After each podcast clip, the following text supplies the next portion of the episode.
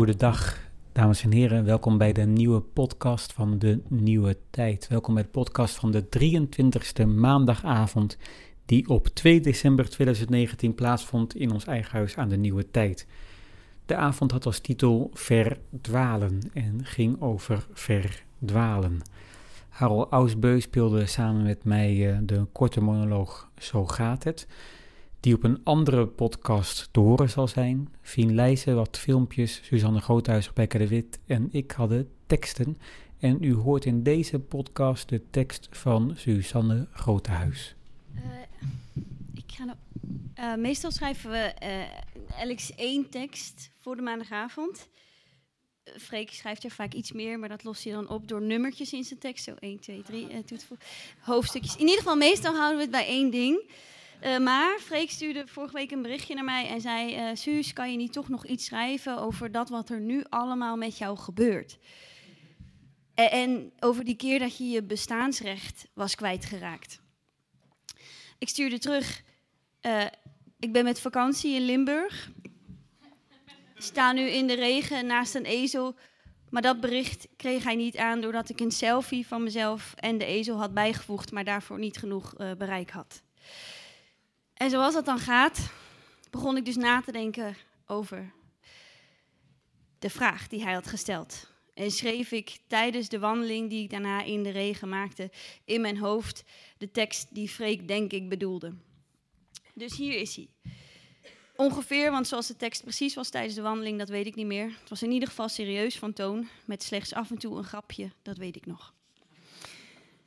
Ik ben een tijdje geleden inderdaad mijn bestaansrecht kwijtgeraakt. Iemand had op een briefje geschreven: Jij hebt bestaansrecht. En mij de opdracht gegeven om thuis in mijn woonkamer op dat briefje te gaan staan. Het was namelijk belangrijk, zei hij, dat je je bewust wordt van de dingen door ze concreet te maken.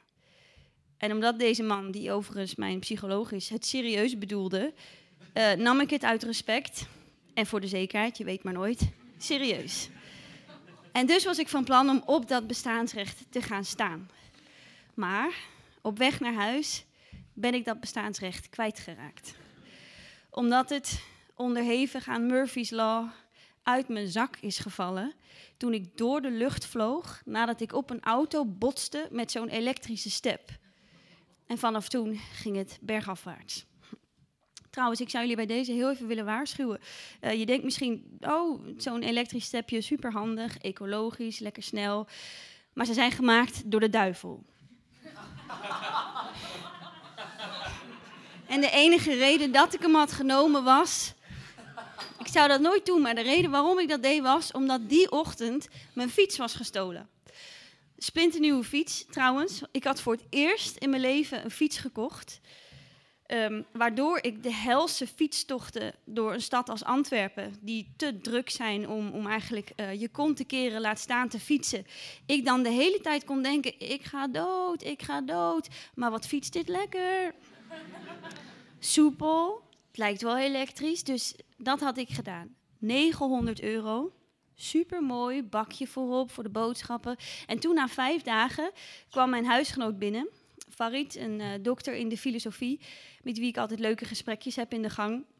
Die al een paar jaar probeert uit te leggen met wat hij zich eigenlijk bezighoudt. Namelijk uh, te kunnen bewijzen dat het geheugen een lichaam heeft. Met andere woorden, dat er dus geen scheiding is tussen lichaam en geest. Maar elke keer als hij daarover praat en zinnen maakt als the embodied cognition of the mind, submissive to the mechanism of, dan doen mijn hersenen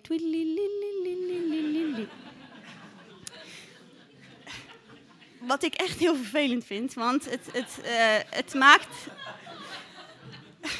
Het maakt de gesprekjes in de gang over wat je hebt gedaan die dag niet echt gemakkelijk. In ieder geval, dus vijf dagen nadat ik die supermooie fiets had gekocht. En met Farid, het is echt zo ongelooflijk hoe dit allemaal gegaan is, jongens. Dus ja, als ik het zelf lees, bedoel, het is echt gebeurd, maar ik vind het zo ongelooflijk. Dus vijf dagen nadat ik die fiets had gekocht en met Farid in de gang stond te praten, zei hij: hey, waar is je nieuwe fiets eigenlijk? Waarop ik zei: Hier in de gang. Waarop hij zei: Maar waar dan? We stonden tijdens dit gesprekje in die gang en effectief, er stond geen fiets. Waarop ik zei: Huh, dat is gek. Buiten, buiten. Hij staat buiten. Eh, ik heb net boodschappen gedaan waarop hij zei, maar buiten staat hij ook niet. Waarop ik naar buiten ging en inderdaad geen fiets zag staan. Dus ik probeer te snappen wat er was gebeurd. En dan besefte ik dat ik mijn sleutels niet in mijn broekzak had zitten. Niet in mijn jaszak, niet op de piano. Dat zijn de drie plekken waar ze normaal gezien liggen. En ik heb geleerd dat je dan op je stappen moet terugkeren en nadenken wanneer je ze voor het laatst had. En dat was vanzelfsprekend het moment dat ik ze in, in het slot had gedaan, voordat ik boodschappen ging doen die middag. Ben met de fiets teruggekeerd van het boodschappen doen, logisch. Dus ze zaten in de fiets als ik thuis kwam. Dan heb ik de boodschappen even binnengezet. Besefte ik dat ik waterijsjes in de tas had. Heb ik die in de vriezer gelegd. Voor het gemak maar eventjes alle boodschappen weggezet. Terwijl dat de sleutel in de fiets. Ik had ze in de fiets laten zitten. En de fiets was weg. Maar ik was zo slim geweest om een diefstalverzekering te nemen op die fiets. Want ik woon in Antwerpen 2060, wat een ruige buurt is. Afgelopen jaar zijn er bijvoorbeeld vijf granaten ontploft in een zijstraat van mijn straat. Serieus. En toen kregen we een briefje in de bus van de politie Antwerpen. Als we meer informatie wilden over de frequent ontploffende granaten in de buurt, dat we naar het infomoment konden komen op dinsdagavond in de bibliotheek. Kortom, een buurt die, zoals makelaars zeggen, echt nog aan het opwaarderen is. Reden genoeg om een diefstalverzekering te nemen. En dat had ik gedaan. Waren het niet dat je daarvoor de twee originele sleutels nodig hebt? Zo uh, zei de wijkagent op het politiekantoor. Heeft u de originele sleuteltjes, mevrouw? Waarop ik zei, ja, nee, zo stom, die heb ik dus niet, want die zaten er nog in. Waarop die wijkagenten zei dat ik mijn fiets met andere woorden niet had laten stelen, maar hem gratis had weggegeven. Waar ze nu, als ik erover nadenk, eigenlijk wel gelijk in had. En ik had dan niet de beste week. Of beste maand eigenlijk beste jaar. Het is maar hoe je het bekijkt.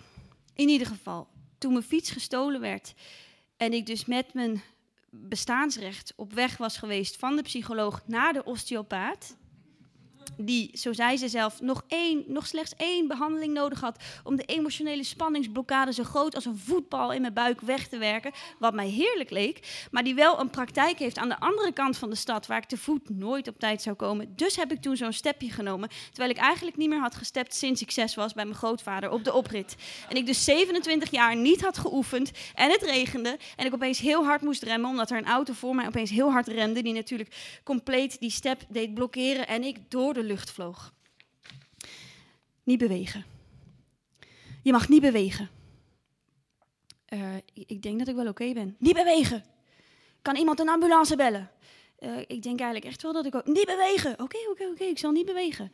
Heeft er iemand een paraplu? We hebben een ambulance nodig. Een mevrouw is met zo'n step gevallen, maar ze ligt op de grond en ze is af en toe buiten bewustzijn. Ik ben niet buiten bewustzijn.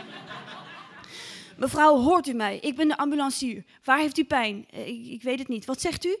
Mevrouw, hoort u mij? Ze is weer buiten bewustzijn. Nee, ik, ik ben niet buiten bewustzijn.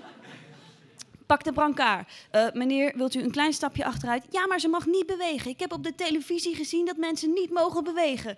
Dat klopt, meneer, dat heeft u heel goed gedaan, maar nu zullen wij het van u overnemen. De step. Ze zegt iets. Wat zegt u? De step. Uh, de step regelen we later wel, mevrouw. Nu moet u niet bewegen. Ah, hier is haar handtas. Ik zal even kijken of ik haar identiteitskaart kan pakken. Grotenhuis. Mevrouw Grotenhuis, dat komt me bekend voor. Hebben we haar onlangs niet al eens vervoerd? Oh, je laat iets vallen, Henk. Is dat iets belangrijk? Nee, denk het niet. Een briefje waar iets over een aanrecht opgeschreven staat.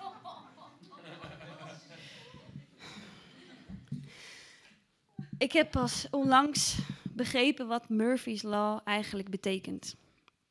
Ik dacht dat het betekende dat je ongeluk aantrekt. Dat je enorme pech hebt.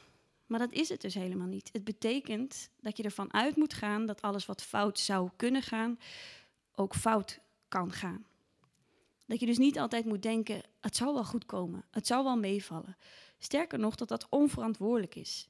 En dat het slechtst denkbare scenario niet altijd het minst realistische scenario is. Nee, het betekent dat als dingen fout kunnen gaan, ze dat mogelijkerwijze ook zullen gaan. Dat is Murphy's Law. En ik las in een boek over hem dat Edward Murphy het altijd heel erg jammer heeft gevonden dat mensen zijn wet verkeerd begrepen. Dus bij deze mijn excuses. En sinds ik die wet begrijp, snap ik ook beter wat er allemaal gebeurt. Nu snap ik dat mijn fiets werd gestolen niet omdat ik pech heb, maar omdat ik de sleutels erin had laten zitten. En ik daarom een step had genomen tijdens een wolkbreuk terwijl ik niet kan steppen. En ik daarom zo hard op de weg ben gesmakt dat mijn elleboog is gebarsten. En dat de mensen die mij in de ambulance zetten dezelfde twee mensen waren die mij een week daarvoor ook al hadden vervoerd toen ik mijn evenwichtsorgaan ontstoken had dat is het slakkenhuisje in je oor. Wat ik zelf niet wist dat je dat kunt laten ontsteken. Ik dacht natuurlijk dat ik vergiftigd was. Of dat ik per ongeluk LSD had genomen. En dat daarom het plafond zo ronddraaide en de vloer bewoog. En dat ze toen in het ziekenhuis zeiden dat mijn evenwicht het niet deed. Dat ik letterlijk niet in evenwicht was. En of ik goed sliep. Slaapt u goed, mevrouw? En dat ik me niet kon herinneren wanneer ik nog had geslapen. En dat kwam waarschijnlijk dat ik al bijna anderhalf jaar aan het rennen was. Van de ene extreem belangrijke afspraak naar de andere werk, vrienden, vergaderingen, voorstellingen spelen. Een festival in het buitenland. Heel goed voor je buitenlandse carrière. This show is so amazing. It's my favorite. It's disappointing. Great performance. Boring. It's so weird, but funny. Hilarious. Very witty. Wicked, messed up comedy. I love it. Eén ster, vijf sterren. She talks a whole lot about absolutely nothing. It's so beautiful. It's outstanding. It's so funny. It's very funny. Absolutely funny and hilarious. Iemand schreef: Your show was so sad. It broke my heart. Can we meet?